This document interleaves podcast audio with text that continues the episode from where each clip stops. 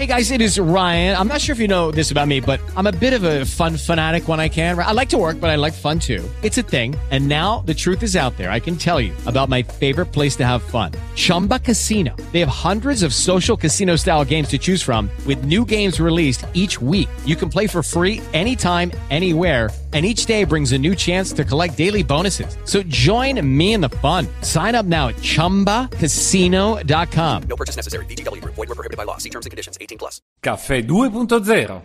Internet dalla parte di chi lavora. Con Valentino Spataro.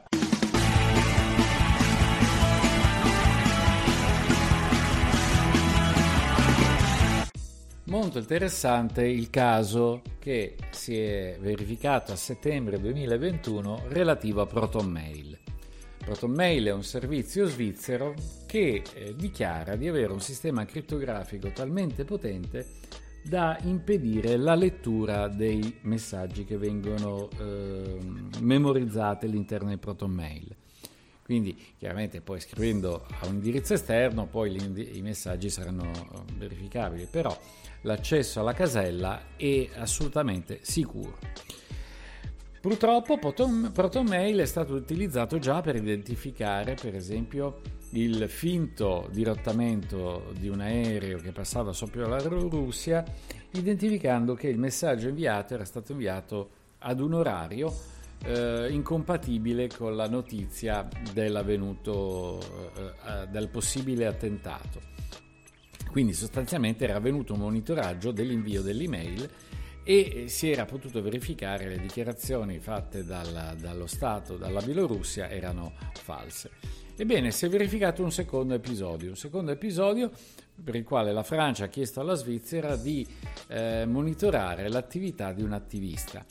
E la Svizzera ha imposto a ProtonMail di tracciare l'indirizzo I P con la quale ci si collegava alla casella email. È stato individuato quindi l'attivista ed è stato arrestato.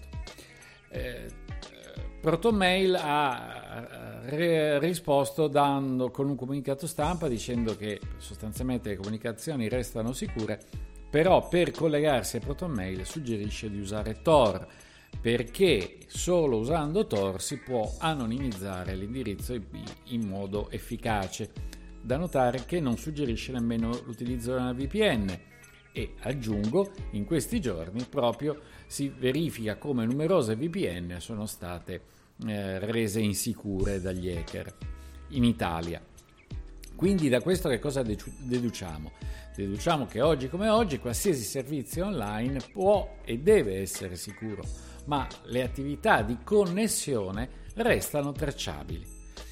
È anche importante ricordarsi che qualsiasi cosa viene fatta con un computer può essere alterata con facilità, quindi di solito si presume che sia attribuibile ad un soggetto, in realtà potrebbe essere anche stata alterata, e questo per esempio rileva ogni volta che uno ha delle password deboli sul wifi di casa o altre cose del genere, dove sostanzialmente eh, gli accessi sembrano effettuati da qualcuno che impersona noi e fa dei danni che poi vengono imputati a noi.